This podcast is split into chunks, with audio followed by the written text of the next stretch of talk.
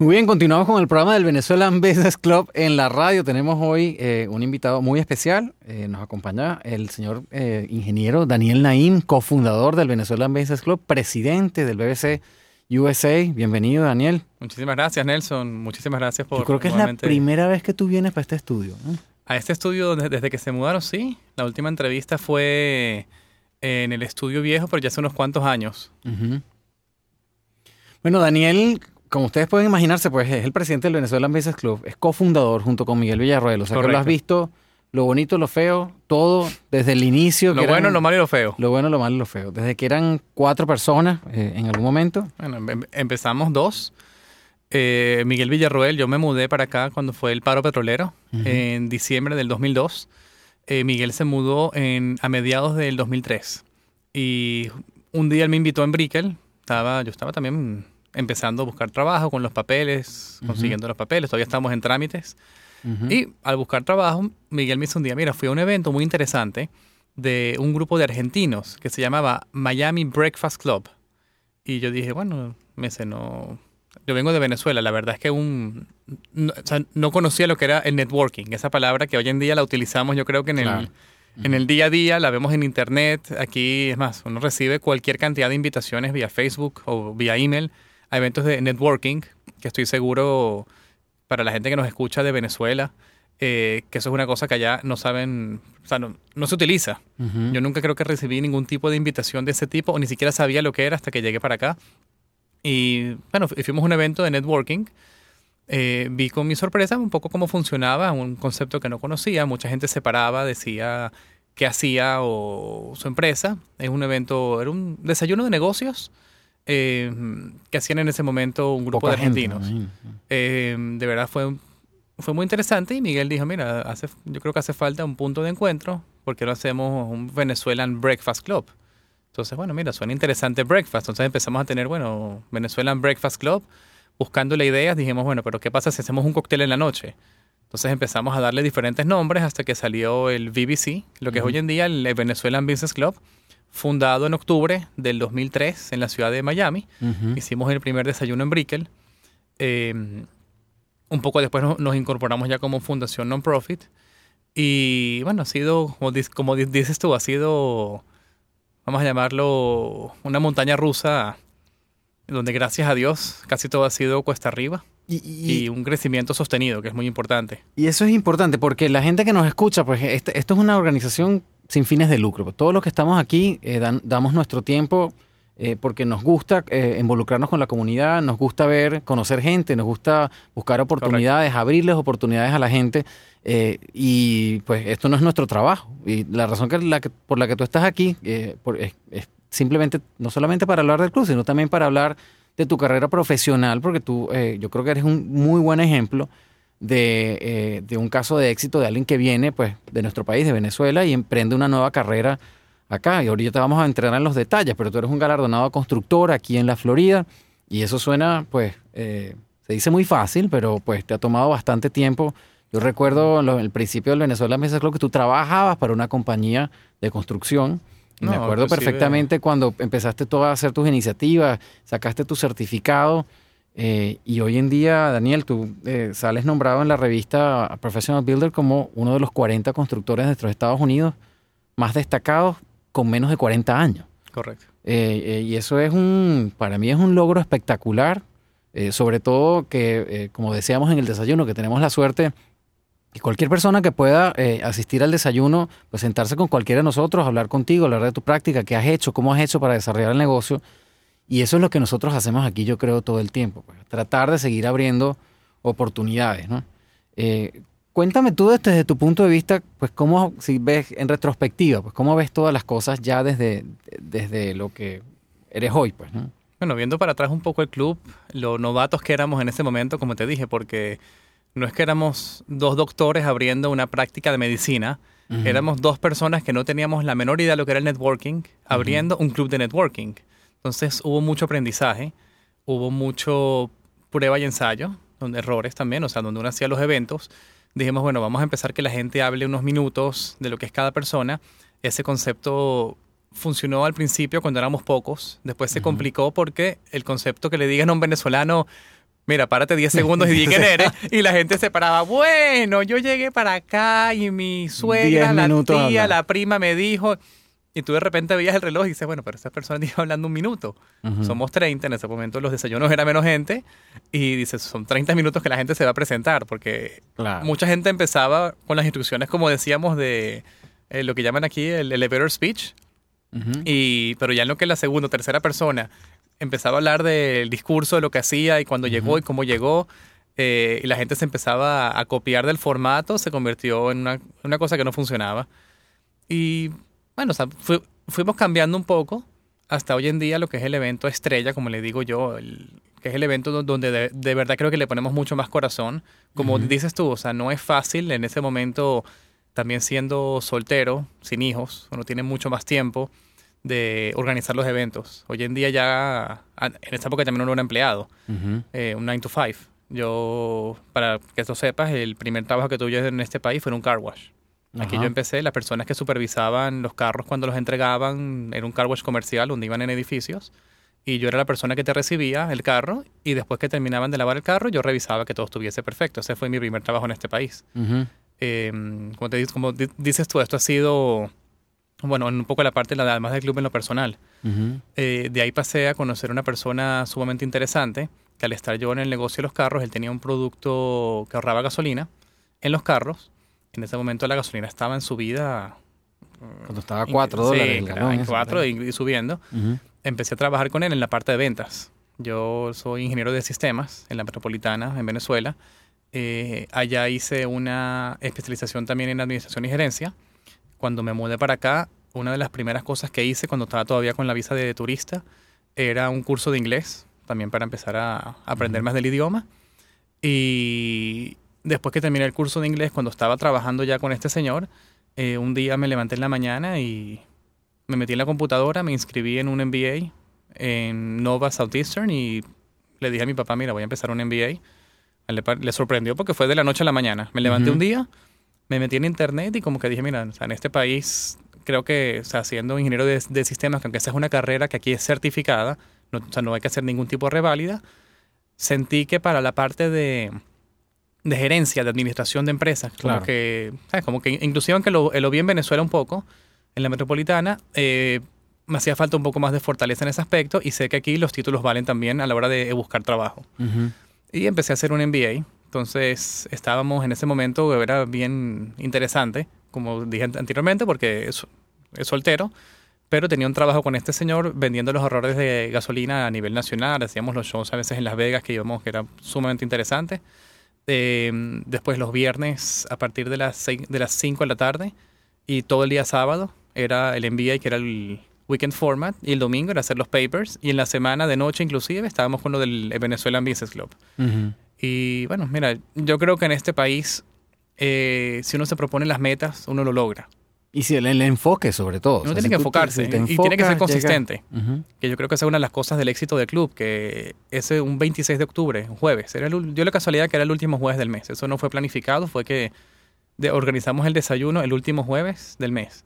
Desde ese jueves, 26 de octubre del 2003, hasta hoy en día, solamente nos han realizado dos desayunos eh, y uno de ellos fue por un huracán y decidimos no competir con el huracán en ese momento, que el huracán, claro. el huracán eh, Wilma creo que era, no recuerdo, pero creo que el huracán ganaba. Y el otro porque era un momento que era muy delicado en el país y no era el momento de estar haciendo ningún tipo de eventos. Pero ha sido muy consistente. Nunca hemos dejado de hacer un evento, hemos ido tratando de ser muy consistentes con las membresías, con lo que ofrecemos, con todo eso.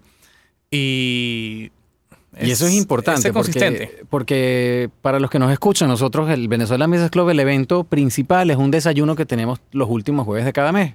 Eh, y a pesar de que pues suena como algo que es una tontería, pues ese evento a través de los años pues se ha convertido en nuestro evento bandera, arrastra bastante gente, le llega muchísima gente y cada vez tratamos de hacer el esfuerzo en que sea mucho mejor.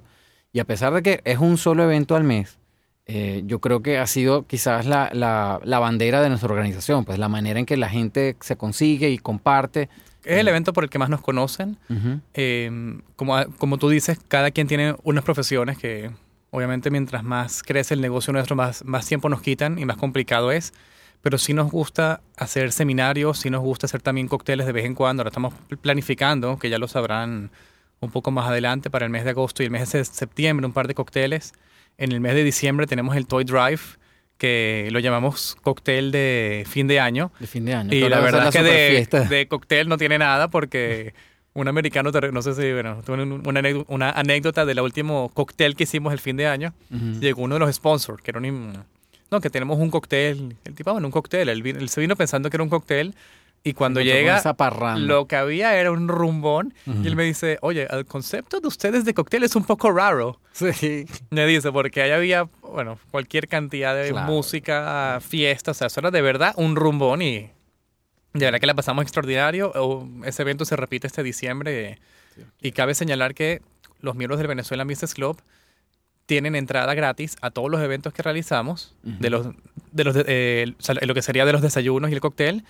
Eh, y de igual forma, cualquier evento que se realiza en BBC Panamá o BBC España y muy pronto en BBC Colombia, esa membresía incluye también todos esos eventos. Correcto, que eso es la otra cosa que decir, porque a pesar de que nosotros tenemos un solo evento bandera, el más importante, pues la organización ha crecido a dos, tres países pues, y, funciona. El, hecho, el hecho de que esté todavía ah, eh, funcionando y arrastrando gente es algo que yo siempre lo comento.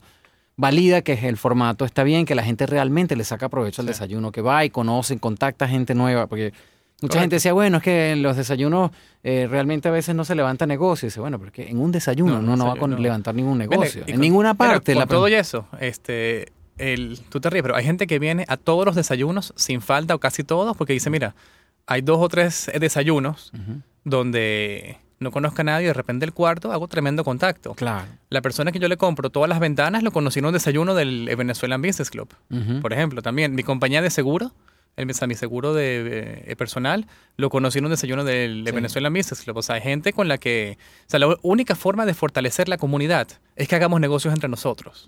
Y yo creo que es una de las cosas más importantes, porque eh, al estar aquí en un país que nos recibió con sus brazos abiertos, la verdad es que uno llega para acá y como turista es un país extraño. para mucha gente es un idioma que no conoce, aunque en Miami yo diría que el idioma es el, idioma que uno no conoce muchas veces el inglés, que es el segundo idioma pero es un país que nos, que nos recoge con los brazos abiertos y es importante, ¿cómo decírtelo? O sea, pertenecer, es importante conectarnos, es importante eh, buscar la comunidad que uno conoce y hacer negocios entre nosotros. Y Eso fortalece la comunidad. Así se logran las cosas. Tú poco a poco vas estableciendo tu relación con la gente y la gente te crea, te da la confianza y luego te dan las oportunidades de negocio. Pues eso no es una cosa que, que surge de un día para otro. Correcto. Y, y así ha funcionado gracias al club. Pero bueno, eh, yo creo que es importante hablar de tu carrera, Daniel, porque la, parte importante, la, la, razón por la que estás aquí, no solamente porque eres presidente del club, eh, que pues bien merece la referencia, pero yo creo que hay que ahondar en, esta, en este galardón que te acaban de dar a ti, que tú acabas de aparecer, como decíamos al principio del programa, dentro de los 40 constructores más jóvenes, menos de 40 años de los Estados Unidos. Eh, me decías que también te habían entregado otro premio por la construcción de casas, um, custom building, custom, custom homes en el 2005. Estos son premios que uno... Hay diferentes revistas internacionales y nacionales eh, muy grandes que hacen premios y uno que siempre trata de leer todas estas revistas para estar al día con las últimas tendencias, tecnologías. Eh, yo vi que estaban diciendo, mira, estamos buscando los mejores constructores de cada estado. Entonces, si usted desea aplicar, tú mandabas una, el currículum, mandabas eh, ciertas fotos, mandabas, ellos luego te mandaban un cuestionario y tú lo respondías. y bueno, ellos en, base a eso tenían un criterio donde ellos después de, muchas semanas seleccionaban cuáles eran los que ellos consideraban que eran los mejores, te llamaban también por teléfono, te entrevistaban. Y la primera sorpresa vino en el 2005, cuando de la revista Build, que es un grupo en la parte de construcción e ingeniería, eh, me seleccionaron como el Best of Custom Building in Residential in Florida en el estado de la Florida. Eso es espectacular. O sea, básicamente eh, casas personalizadas, construcción de casas personalizadas. Sí, sí, custom build, exacto, cuando construyes... Un diseño hecho para la persona, como lo quiere, con la distribución que quiere. Eso no es algo masivo, es algo más, es alguien personalizado, que esa es mi especialidad, que justamente eh, por eso mismo, al construir casas de alto nivel, yo empecé en la construcción en el 2005, trabajando con un señor que es un arquitecto que yo respeto muchísimo, un constructor que de verdad una persona impresionante. Eh, me enseñó mucho, estuve dos años con él y después empecé mi firma de construcción en, julio del 2007. Y empecé agarrando trabajitos de 5 mil dólares, un bañito, una cocinita y así empieza todo el mundo. Cualquier cosa en donde sea, a veces, es más, hubo un, momento que lo que me salió fue un trabajo en, en el norte de Fort Lauderdale y otro en el sur de... En, el sur de Coconut Grove. No, casi. Y a veces en el mismo día me tocaba, y mira, es lo que había. Hoy en día trato de focalizarme más en el área desde Val Harbor, Bay Harbor, en Miami Beach, Aventura, todo el este de la I-95, em, eh, al este de la US One inclusive, pero toda esa parte entre la, 95 y la playa, ese es mi, mi, mejor mercado. Me he tratado de enfocar allí. Y bueno, este año eh, la revista Professional Builder, em, también ese es, una, ese es un evento, un concurso que lo hacen todos los años. Y vi que estaba diciendo, mira, 40 under 40, yo tengo 38 años. Dijo, bueno, digo, justo en la línea. estoy en este año, si no gano, aplico el año que viene y si no, bueno, ¿qué se hace? Porque aplican cientos de personas. Eso es una revista que se publica a nivel nacional. claro, es a nivel nacional donde una parte impresa se reparte a todos los constructores en el país y otra parte es en el formato digital también. O sea, es una revista que cuando uno va a los trade shows de construcción más grandes en Estados Unidos están presentes. Es, la revista más grande de la, del, trade. Tú te da un aval enorme para tu carrera, pues, ¿no? Sí, te, empieza a abrir Fue una sorpresa muy grande, correcto. Y mira, yo dije, bueno, sabes que mira, tocar la puerta no es entrar. Yo digo, yo no sé, yo sé que yo no soy la firma más grande, pero es una firma que le hemos puesto mucho corazón, hemos crecido mucho. Eh, en la parte social también, que ellos evaluaban no solamente lo que es la parte de construcción, ellos evaluaban también la parte social. Eh, cuando les expliqué un poco lo que era justamente el Venezuelan Business Club y cómo lo creamos para ayudar a la comunidad, quedaron impresionados. Eh, también les comenté que en el año 2012 me fue galardonada la medalla de mérito del Congreso de los Estados Unidos y ellos vieron a un inmigrante llegando a este país eh, aprendiendo inglés, aprendiendo, trabajando de cero, empezando una compañía de cero y hoy en día con una firma de construcción de un tamaño, un small business, pero creciendo, eh, que ha sido galardonado a la medalla del Congreso, que hace una labor social y le pareció, y les pareció que, o sea, que yo era un candidato excelente para estar entre los 40 under 40 y me seleccionaron y de verdad estoy muy agradecido con el equipo editorial de la revista. La premiación fue en San Francisco hace un par de semanas. Fuiste para allá. Fui a San Francisco, sí, ellos la van, la sede de ellos está en Chicago, pero ellos se van moviendo con eh, trade shows internacionales. Entonces en San Francisco se realizaba el Pacific eh, Builders Conference Show, que es un trade show muy grande del trade, creo que es el segundo más grande en los Estados Unidos, que se realizó en San Francisco. Y el show se realizó miércoles y jueves. Entonces ellos hacen un summit de 40 under 40, lunes y martes, para que la gente vaya al summit y de una vez se queda para el show, que fue lo que yo hice. Estuve unos cuantos días en San Francisco Además que fue, aproveché obviamente y me fui unos días con mi esposa y nos fuimos a Napa. La verdad que con la excusa del premio pasamos unos días muy agradables en, en, San Francisco que no lo conocía. ¿Cuáles son los retos, Daniel, de esta profesión? Porque eh, suena muy fácil construir casas y no sé qué, pero yo lo a veces, uno, si uno se pone a pensar lo delicado del trabajo que estás haciendo, porque ahí va a vivir gente, o sea que eso no se puede caer. Eh, yo, yo sé que tú eres una persona que estás muy metida en tecnología y cada vez que hablamos de estas cosas, pues nombra detalles que se le pueden poner a las casas para que sean más eficientes, aparatos que están saliendo nuevos. ¿Cuál es el, reto y la filosofía, obviamente, eh, que, con que tú afrontas los proyectos? Mira, primero, es muy importante estar al día con todo. O sea, con todo lo que es productos, tecnología, yo inclusive empecé que no he finalizado, me falta, la, verdad es que me faltan dos materias que debería de hacerlo, pero yo empecé un, un certificado profesional de Green Construction porque yo creo en eso, en la Universidad de San Diego. Eh, lamentándolo mucho, la Green Construction en Florida no es algo que les importa tanto, como por ejemplo cuando estuve en San Francisco y nos hicieron tours por diferentes casas que están construyendo, cómo la gente de verdad piensa en lo que es energía. Como en San Francisco en este momento, que están pasando por una escasez de agua muy grande, tú ves como la casa entera se planifica también en cómo ahorrar agua, cómo ese agua que uno utiliza para lavarse los dientes va a una línea de aguas grises y ese es el agua del toilet.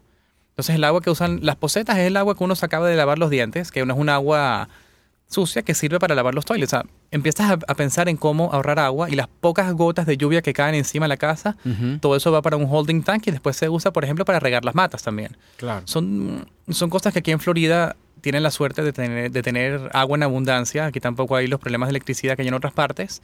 Aunque aquí teniendo los problemas de calor, uno pensaría que con el calor que hace las casas las hace mucho más eficientes. Yo siempre trato a mis clientes de explicarles todos los beneficios, lo que es la parte de eficiencia, la cantidad de plata que se van a ahorrar y hay muchas cosas que son de calidad de aire lo que es calidad de vida. Poder controlar la humedad en las casas es muy importante, que lo comentábamos eh, justamente el otro día. es impresionante. Así que danos un resumen de eso, porque yo creo que no todo el mundo entiende eh, que lo importante que es. Además de la importancia de lo que es la temperatura. Y eso lo aprendí en una de, las, de las obras mías con una clienta y teniendo una conversación con ella acerca de la, de la temperatura en su casa, como a veces era agradable y no, como a veces 75 grados en una casa, y dice, bueno, pero tengo un calor horrible, y a veces 75 grados uno dice, mira, la casa se siente espectacular, es por la humedad. Uno tiene que saber siempre, uno tiene que comprar esos termostatos de 10 dólares que venden en, ¿cómo se llama? En Home Depot, en Walgreens. Uno compra esos termostatos que, que te dicen la temperatura y la humedad. Y en la casa la temperatura ideal es, vamos a decir que oscila entre 70 y 76 grados cuando uno sale de viaje, no dejen la casa más de 77 grados. La temperatura más de 77 grados. Hay gente que se va de viaje a veces y deja la casa en 80, 82. No lo hagan. Aquí la humedad te mata los cuadros, te va a llenar la casa de mold. Es muy importante sacar la humedad. Uno puede dejar la temperatura en 80 grados. Eso no es el problema. Lo que pasa es que los termostatos, inclusive el Nest y todo, funcionan únicamente con temperatura. Si uno adicionalmente a eso tiene un control de humedad, tiene que mantener la temperatura en la casa en 55 grados. De 50 a 60 grados es una humedad relativa que es espectacular. Entonces, aunque uno tenga 80 grados y uno esté de vacaciones, si la humedad está en 55, no va a pasar nada. Porque la humedad se mantiene baja y el aire acondicionado se va a ir prendiendo para ir sacando la humedad. los termostatos modernos no miden la humedad tampoco. Uno hay muchos termostatos que no la miden. Hay muchos termostatos que son on-off que solamente van con la temperatura. Los termostatos de las máquinas más modernas tienen sensores de humedad que la máquina, aunque la temperatura esté perfecta, se van a aprender solamente para tener control de humedad. Eh, el otro es las ventanas. También a tratar de ubicar ventanas, ese tipo de cosas donde le pegue menos sol a la casa, pero que también tenga mucha luz natural. O sea, hay, hay una lista de muchas cosas para hacer la casa más eficiente. Hoy en día ya lo que es la parte de la iluminación también con luces LED es muy importante. Ya hoy en día hay cualquier tipo de bombillo. Ya hoy en día cualquier persona que usa halógeno o incandescente, la verdad es que no tiene sentido. Exacto, eso ya no tiene sentido. Ya poco a poco, inclusive los chandeliers que yo tenía en mi casa, que hace unos años los tenía con las lucecitas para que den más luz, y hoy en día hay unas luces LED que uno los cambia y el chandelier que tenía en la casa, que antes era 800 watts, ahorita es 40 watts y tengo más luz que antes. Imagínate. Entonces es un ahorro de luz impresionante. Y así son muchas cositas que uno va aprendiendo en cada obra, si uno siempre aprende algo nuevo, y yo trato que cuando uno se equivoca una vez, eh, el error no se vuelva a ocurrir. Es una de las cosas. Em, capaz que nos inventamos un segmento aquí para que de vez en cuando nos eches un detalle que, ah, de tecnología para las casas, porque te digo, es, importante. Otra cosa que es importante que la gente sepa, señores, no les tengan miedo a los permisos. Cuando la gente dice, uno se consigue un constructor y lo primero que le dice, bueno, mira, pero si lo hacemos sin permisos es más rápido. Tengan cuidado. Hay una página también que se llama web, myfloridalicense.com. Eh, hace poco tengo un caso de una venezolana que contrató a una persona eh, donde él dijo que era contractor y resulta que ese señor era un business broker que él subcontrató a otro contractor, eh, lo cual no tiene absolutamente nada de malo. Eso se puede hacer. Pero esta persona pensaba que él era contractor. Uno se puede en la página web myfloridalicense.com, uno pone el nombre de la compañía, el nombre de la persona y puede verificar si la licencia está activa o no está activa. Y si la persona no está activa, le dice, mira, eh, pero tú no eres contractor. No, yo soy un business broker y yo estoy subcontratando a alguien. Eh, lo más importante es la honestidad. Claro, Y, pero cuando alguien empieza insistentemente en decirle que no saque permisos o que usted lo saque como dueño, esa persona no es contractor, lo más seguro. Y, y como tú me decías, ¿cuál es lo que yo recomiendo para que, como dices tú, aunque es muy difícil, pero que no se caigan las casas? Es eso mismo. Hay un plano, sigan el plano. No traten de, como dicen aquí, cut corners around. El momento que uno empieza a cambiar materiales, a hacer cosas de menos calidad es cuando empiezan los problemas. Es muy importante, yo digo siempre, la supervisión y documentar todo. Cualquier persona que haga una remodelación, por favor, saque fotos de todo antes de cerrar con drywall, si es que tuvieron que abrir o algo, saquen fotos de todas las paredes. Si después hay un problema, sin tener que abrirlo, yo ya sé exactamente cuál es el problema, uno hace un huequito y lo arregla. Esos son puntos que uno va aprendiendo, pero sí es bueno recordarle a la gente siempre que contraten a contractors que tengan licencia y que sean verificables en la página myfloridalicense.com. Y eso es, yo diría que de una de las formas como la gente más le roba plata aquí a otros tratando de ver cómo pueden hacerlo. Bueno, Dani, se nos acabó el tiempo. Así que ¿Tan rápido? Ya se nos acabó el tiempo. Bueno, hay que hacer la parte 2 entonces. Ah, eh, claro, cómo no, claro que sí. Pero da, da la información de contacto. La gente que quiera escribirte, que necesite alguna asesoría, que quieran hacer su casa personalizada, eh, la página web de tu compañía, teléfono. Mira, la página web es muy fácil, es Naim, mi apellido, N-A-I-M.us. Eh, ahí me pueden, ahí está mi email, está mi, mi, teléfono, a través de la página del Venezuelan Business Club también, uh -huh. obviamente, www.vmbc.org. También me pueden localizar allí. Está también mi email, que es dnaim.vmbc.org directamente. Lo mismo para naim.us. Uh -huh. Me pueden localizar y con muchísimo gusto, cualquier persona que tenga alguna pregunta, tanto del club como en construcción, con muchísimo gusto los puedo asesorar. Este, Nelson, quisiera felicitarte por tu programa. Ya son unos cuantos uh -huh. años desde que lo fundó en María Elena. Después uh -huh. tú entraste ya hace cuánto tiempo, cuatro años ya. Tienes Perdí cinco. la cuenta, yo creo. Cuatro, cuatro cinco, años, cinco puede años. ser. Sí, sí. Después con el concepto de los videos, de verdad que es extraordinario ver estos videos en Facebook y ver cómo miles de personas los ven. Eh, la labor que realizas es increíble quisiera felicitarte. Te felicito por tu labor y a todo el equipo también de Actualidad 1020 por la, la labor que realizan todos y por la producción y postproducción, lo que realizas también, como dije anteriormente, uh -huh. con los videos. Te felicito como host también de los programas y bueno, te deseo el mejor de los éxitos. La gente lo que hace es hablar todo el tiempo, yo me quedo tranquilo. No, pero gracias, gracias. La verdad que eh, aquí hacemos el esfuerzo de que la, los invitados que vengan se sientan cómodos, que sea una buena experiencia, que realmente hablen de, del valor que traen y hoy ha sido un ejemplo perfecto. Así que esto es culpa tuya. Tú fundaste este club, así eso es culpa tuya. bueno, muchísimas gracias de verdad. Eh, y nuevamente te felicito por tu trabajo. Muy bien, vamos a, seguir entonces. Eh, gracias, Dani. Nos despedimos. Vamos a seguir con el programa del Venezuelan Business Club en la radio. Usted está escuchando actualidad 1020, 1040. Este es el BBC en la radio. Eh, mi nombre es Nelson Ramírez. Ya regresamos.